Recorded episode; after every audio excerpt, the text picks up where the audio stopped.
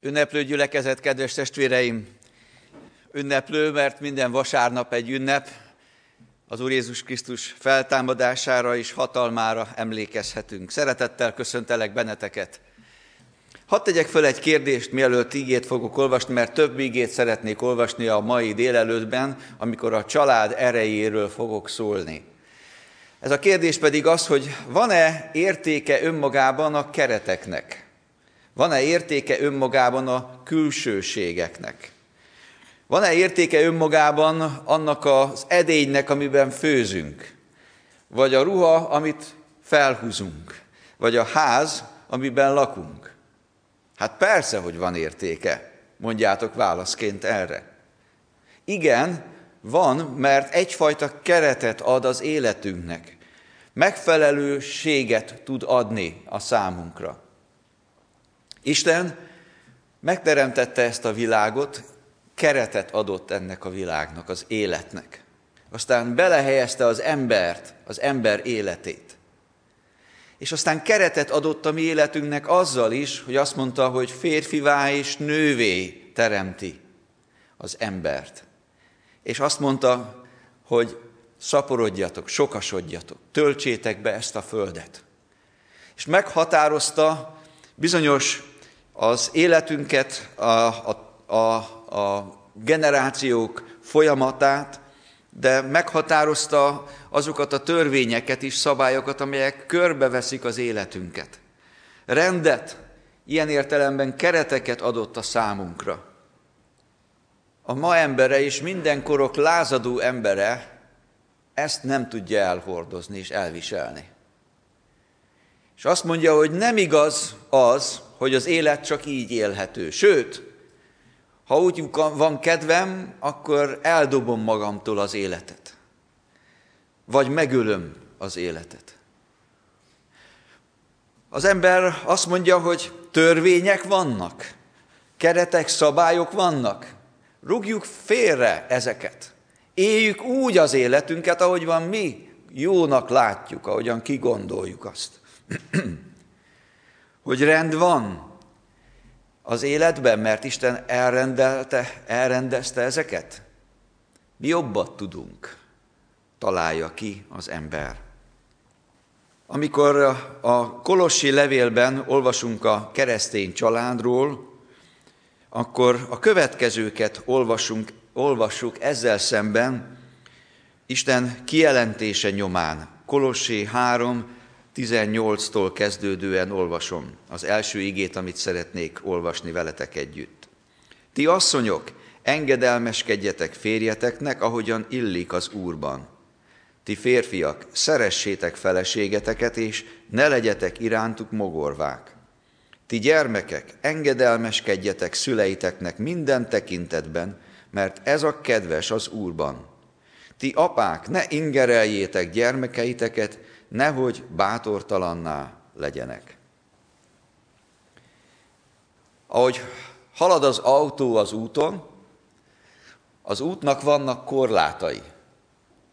A korlátok azok jelzik az út szélét, egyben segítik az úton maradást. Főleg egy veszélyes útszakaszban, amikor szakadék van az út mentén, az út mellett.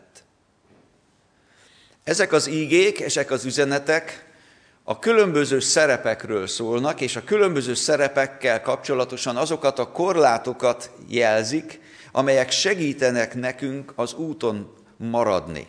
Sok mindent lehetne mondani, és sok mindent kell még ezeken kívül is a különböző szerepekről látnunk, megértenünk és megélnünk, akár mint férjek, édesapák, akár mint feleségek, édesanyák, gyermekek, vagy unokák, vagy nagyszülők, vagy egyedülállók, sokféle kijelentése van az ígének, de ezekről, ezekkel kapcsolatosan csak néhány gondolatot hadd osszak meg. Ti asszonyok, engedelmeskedjetek férjeitek, férjeteknek, ahogyan illik az Úrban. Ezt néha e, úgy férfiak szeretik emlegetni, néha egy kis humort is melléje téve, de tegyük ezt most egy picit félre, és nézzük komolyabban, vagy figyelmesebben az ígét. Kétszer, ezekben a versekben kétszer fordul elő az engedelmeskedjetek kifejezés, a gyermekeknél is, és a feleségnél is. Ha megnézzük az eredeti szövegbe, két különböző szó található e mögött. Az egyik, a feleségnél egy olyan kifejezést találunk, amelyben van egy egyenjogúság és egy önkéntesség, ami azt jelzi, hogy kin múlik az engedelmesség. Kin múlik az. Azaz arról beszél ez a kifejezés, hogy a feleség, aki férjével együtt egyenrangú, ilyen értelemben két önálló lény, mégis kell tudnia hozni döntéseket a család érdekében, amikor a saját akaratát, a saját elképzelését alá tudja önként, saját akaratból helyezni a másik elé, a család érdekében. A másik kifejezés, ami a gyermekeknél van, a sokkal inkább egy olyan kifejezés, amely nem a gyermekem múlik bizonyos értelemben. Ez egy döntés. Nem arról van szó, hogy ha akarsz, ha nem, hanem sokkal inkább arról, hogy egy a meghallás, a megértéssel van összefüggésbe, hogyha hallod, talán úgy lehetne visszaadni, hogy szót fogadni tudni. A gyermekek ilyen értelemben kell, hogy meghallják, megértsék a szülőknek a szavát, és engedelmeskedni tudjanak, akarjanak. És itt már nem egyenjogúság, egyenrangúság van, hanem egy olyan fajta rend, amelyhez igazodniuk kell. A férj esetében azt látjuk az ígében, hogy ő pedig arra van bíztatva a feleségével kapcsolatában, hogy önfeláldozó módon szeressen. Olyan módon szeressen, amelyek, amelyben benne van a másik felemelése. Nem a másik elkeserítése, nem a másiknak a kiüresítése, hanem a fölemelése, meggazdagítása. Bizonyára azért szól így az apostol, az Isten ígéje, mert ezek azok a dolgok, amiknél segítségre, támaszra, támogatásra van szükségünk. Lehet, hogy sok minden természetesebben jön, de ezeknél különösen oda kell figyelnünk, és megvalósítanunk mindezeket. Akár a tekintetben is, ahogyan nemrégiben imaórai buzdításban eh, Pétertől hallhattuk az apáknak a szerepével kapcsolatosan, hogy egészséges lehessen a következő nemzedék. Hogy ne elkeserítse az édesapa a szigorúságával, keménységével, vagy éppen hiányával, vagy érzéketlenségével, hanem megerősíthesse a következő nemzedéket, a gyermekeket, az unokákat. Isten kereteket adott a család egy ilyen keret, amelyben élhetjük az életünket, és mindannyian megtalálhatjuk benne a mi szerepünket, és bátorítást kapunk arra, hogy amiben úgy általában könnyebben gyengék vagyunk, abban erősödhessünk, megerősödhessünk. Ez egy életprogram. Nem lehet azt mondani, hogy kipipáltam, én már tudom. Hanem ahogyan haladunk előre az életbe, a különböző életszakaszba, a különböző életszerepekben, újra és újra kell tanulnunk ezeket. Hogyan tudok szeretni, hogyan tudok engedni, hogyan tudok engedelmeskedni, hogyan tudom támogatni a következő generációkat, hogyan lehetek ilyen módon építő köve a családnak, egy családnak. A család ereje amelyre szükségünk van ebben a világban, a mai világban is. A család ereje, amely megmutatkozik abban, hogyha igazodunk az Isten által adott szerepekhez. És ez a nagy kérdése a mának, meg a jövőnek, hogy késze az ember felismerni és elismerni és igazodni az Isten által adott keretekhez és szerepekhez. Készek vagyunk-e adni magunkat? Mert akkor válhatnak erőssé a családok. Olyan megdöbbentő, amikor hallok olyan emberekről, azt mondják, 30-as éveikben járó szingli fiatalok, fiatal felnőttek, hogy nem hiányzik. Nem hiányzik a gyerek. Nem hiányzik a család. Jó így nekem. Olyan megdöbbentő, amikor láthatunk különböző helyzeteket, amikben az ember kilép ezekből a szerepekből, és elhiteti magával, sőt, néha talán azt gondoltatja, hogy ez a lehető legjobb. És aztán hiába mondjuk azt, hogy ember, gondolj végig, hol leszel, mi lesz veled majd? 50 év múlva, hogyan lesz, kik lesznek körülötted, kik vesznek körül téged. A kereteket félre lehet dobni, de vajon számolunk-e azoknak következményeivel? Természetesen a keretek azok nem önmagában adott értékek, azok kapcsolt értékek. Az Isten, ahogyan a családot elgondolta, az úgy kapcsolódik, hogy ő hozzá kapcsolódik. És általa és benne nyer értelmet mindaz, amit ő elrendelt. És ezért van különös jelentősége annak, hogy mi hívő emberek, keresztény emberek hirdessük az Isten igazságát. Egy másik igét a család erejével kapcsolatosan hadd a 127. Zsoltárból. A 127. Zsoltár harmadik versétől kezdve. Bizony az Úr ajándéka a gyermek, az anyamély gyümölcse jutalom. Mint a hős kezében a nyilak, olyanok a serdülő ifjak. Boldog az az ember, aki ilyenekkel tölti meg a tegzét. Nem szégyenül meg, ha ellenségeivel van szóváltása a kapuban.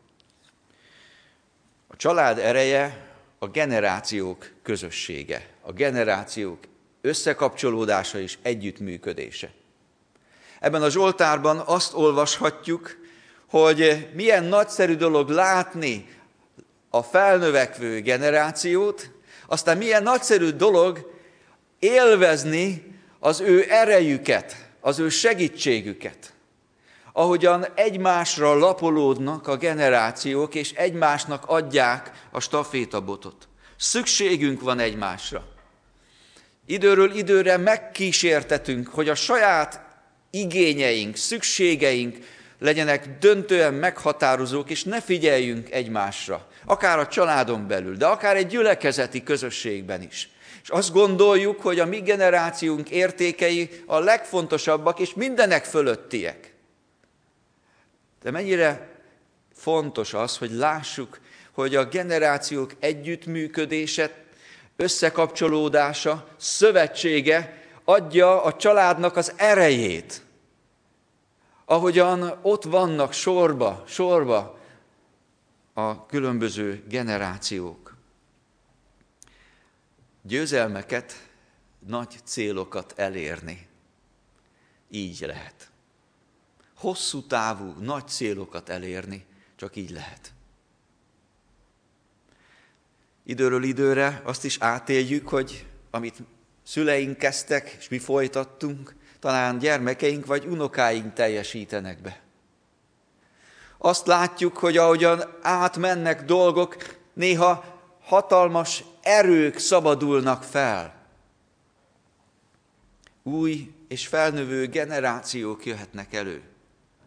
Időnként olyanokat is látunk, amikor talán egy-egy generáció megbicsaklik, valami kisiklik az életükbe, de egy következő generációt talán az előző felemel a nagyszülők imája, szeretete, és aztán újra évled valami, mert van folytonosság, valami fajta kapcsolat. Család ereje abban is megmutatkozik, amikor a generációk összetartanak. És ez nem csak az ebédlőasztal körül. Régebben talán jobban volt még a kalákában folyó építkezéseknél, amikor a kisgyerek is tolta a kis talicskáját a kis homokkal, meg a nagypapa is lapátolt a szülők építkezésénél. De sok más dologban is.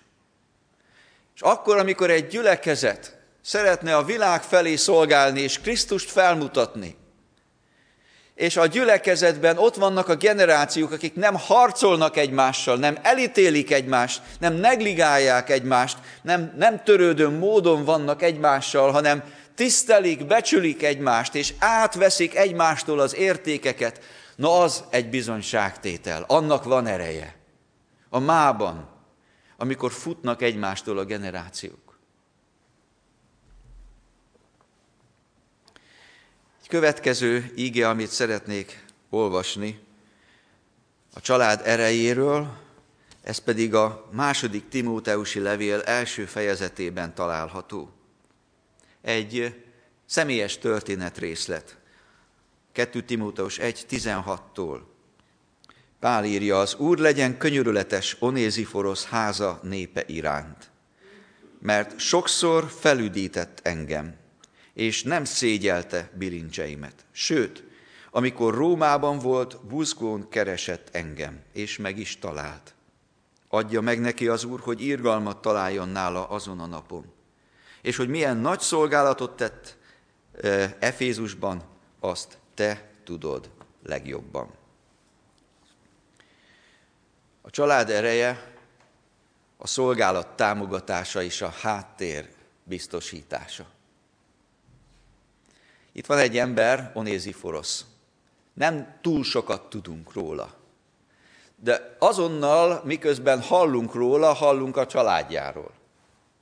Ez a háza népe, ez a görög kifejezés, az oikosz kifejezés, ez abban az időben nem pusztán a közvetlen családot jelentette, hanem azt a családot, azt a családi közösséget, akik együtt éltek, adott esetben a szolgákat is. De ebben az oikoszban, ebben a családi közösségben az evangélium gyökeret vert, és az evangéliumi gondolkodás is gyökeret vert. És Onéziforosz, a családfő, ebből a családból kiindulva tud szolgálni. Efézusban, amelyről túl sokat nem tudunk, hogy pontosan mi lehetett ez a nagy szolgálat, de úgy látszik Timóteusnak és Pálnak is nagyon sokat jelentett, még a Bibliában is megörökítik ezt. Valami olyat tett ez a család, illetve ez a családfő, ebből a családból kiindulva annak a hátterén, amelyre az apostolnak és az utódjának is nagy szüksége volt. Aztán arról is olvasunk, hogy Onéziforosz háza népe milyen megerősítő közösség volt, felüdítő közösség volt. Aztán arról is olvasunk, hogy Onéziforosz, amikor Rómában járt, a bilincsbe vert apostolt megkereste. Nem e, volt kétség számára, hogy vállalja a közösséget ezzel a börtönbe vetett Isten szolgájával. Hány és hány ember alakoskodik akkor, amikor valami nem úgy működik. Hány és hány ember esetlegesen megriad attól, hogy veszélybe hozza magát.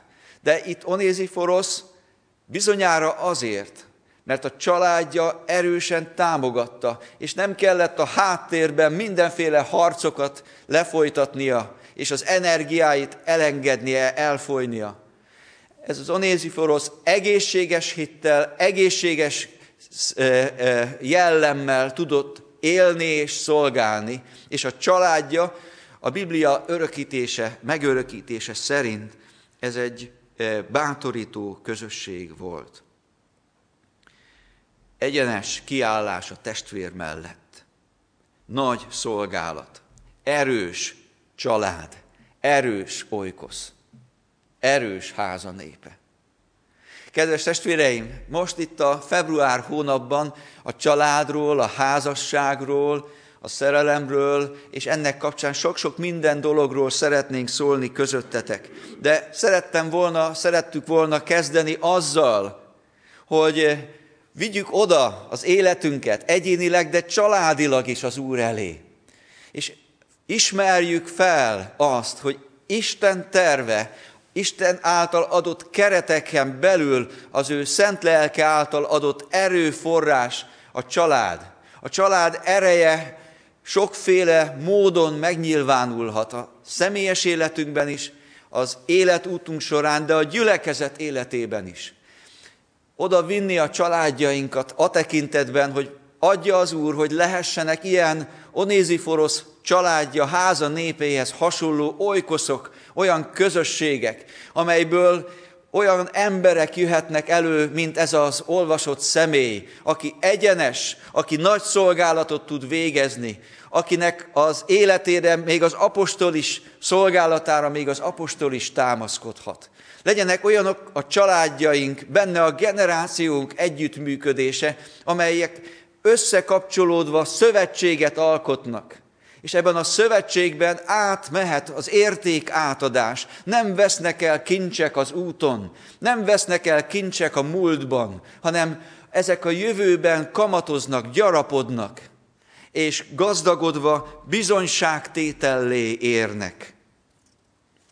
Adja az Úr, hogy a családok ereje által, az olykoszok ereje által lehessen erős a gyülekezetünk, és annak élete is bizonyságtétele. Mert enélkül lehet sok szépet is jót mondani. Lehet nagy prédikációkat, mindenféle nagy szolgálatokat tenni. De ha nincs meg az alap, nincsenek az építő kockák a helyükön, akkor mire tud az Isten építeni? Kedves fiatalok, akik tervezitek a családot, az életet, a jövőt, tervezzétek úgy, hogy figyelembe veszitek az Isten által adott kereteket. Tervezzétek úgy az életeteket, hogy ebbe beleállva ezt építitek föl, eltökélitek a szívetekben, hogy ilyen családot, ilyen jövőt szeretnétek. Kedves szülők, szabjátok magatokat az Isten által adott rendhez, tervhez, és ezáltal segítsétek a felnövekvő generációkat. Kedves nagyszülők, kedves idősödő generáció, lássátok a generációk szövetségének értékeit, és fűzzétek bele, adjátok bele a ti értékeiteket, de értékeljétek a következő, meg a következő, meg a következő, meg a következő nemzedéket. És nézzetek fel rájuk, és örüljetek velük. Végül egy igét szeretnék csak nagyon röviden olvasni az Efézusi levélből. Az ötödik fejezet 25. versének az első felét. Férfiak, úgy szeressétek feleségeteket, ahogyan Krisztus is szerette az egyházat, és önmagát adta érte. Ahogyan Krisztus. Ez a megoldás. Keretek vannak. Kereteket szeretnénk jól látni, jól kitölteni. De ahhoz, hogy a, a dolog működjön, nekünk Krisztushoz kell igazodni. Ahogyan Krisztus, aki önmagát adta értünk. Önfeláldozó szeretettel. Az önfeláldozás azt jelenti, hogy az önzés helyett önmagunkat odaszánjuk. Önző gondolataink, terveink, szándékaink mindig voltak, vannak és lesznek. De azokat meg kell tagadni, és önfeláldozó módon Krisztushoz, ahogyan Krisztus cselekedett, hozzá igazodni a magunk szerepében, akármely generációnak, akármely szerepnek a e, e, részeként élünk önmegvalósítás. Mindenkorok embere szerette volna megélni, kiélni azt, amit maga csak elképzelt saját magával kapcsolatosan. És ezer ponton nyújtja a kapaszkodót, a lehetőséget a mai világ is ehhez. És belesodródik a ma embere abba, de mindenkorokra igaz ez, hogy megragadjon valamit, hogy lehogy lemaradjak még erről, nehogy már kimaradjak ebből. Ahogyan Krisztus. És azt mondja, én önmagamat adom értük. Lemondok. Lemondok az életemről, lemondok sok-sok mindenről, ahogyan Krisztus. Öntudatosan tudjuk, tudjuk kihoz, kihúzni magunkat. Nekem jogom van. Nekem nem lehet így mondani. Velem nem lehet így beszélni. Nem, velem nem lehet így bánni. És megerősítjük a derekunkat és a gerincünket, és beleállunk a konfliktusokba, és a konfliktusok során töredeznek a kapcsolataink, a családjaink, miközben ahogyan Krisztus, ő meg azt mondja, atyám, bocsáss meg nékik. Nem tudják. Nem tudják, mit cselekszenek. Bocsáss meg nékik, én megbocsátottam. Mert szeretem őket, értük jöttem. Család ereje a kereteken belül Krisztus. Isten megalkotta ezeket a kereteket. Megadta a lehetőséget, a pályát, amiben élhetünk, és amiben beleélhetjük azt a kincset, amit ő nekünk adott. Kérdés, meg tudjuk-e ezt tölteni tartalommal? Mi nem. De ahogyan Krisztus élt, ha hozzá igazodunk, és hozzáigazodva az életünk meggazdagszik, áldássá válik, akkor kitelnek a keretek, akkor gazdaggá válik a tartalom, és akkor élhető az élet, és erős a család, a család ereje. Segítsen az Úr bennünket, hogy egy ilyen családban, egy ilyen közösségben élhessünk. És Krisztussal együtt a családjaink ereje, a gyülekezetünk közösségében, erejében is megmutatkozzon. A hosszú távú célok elérésében, és a hosszú távú célokban úgy is, hogy ki-ki megtalálja benne azt, amit, amire őt az Isten hívta. Amen. Úgy legyen.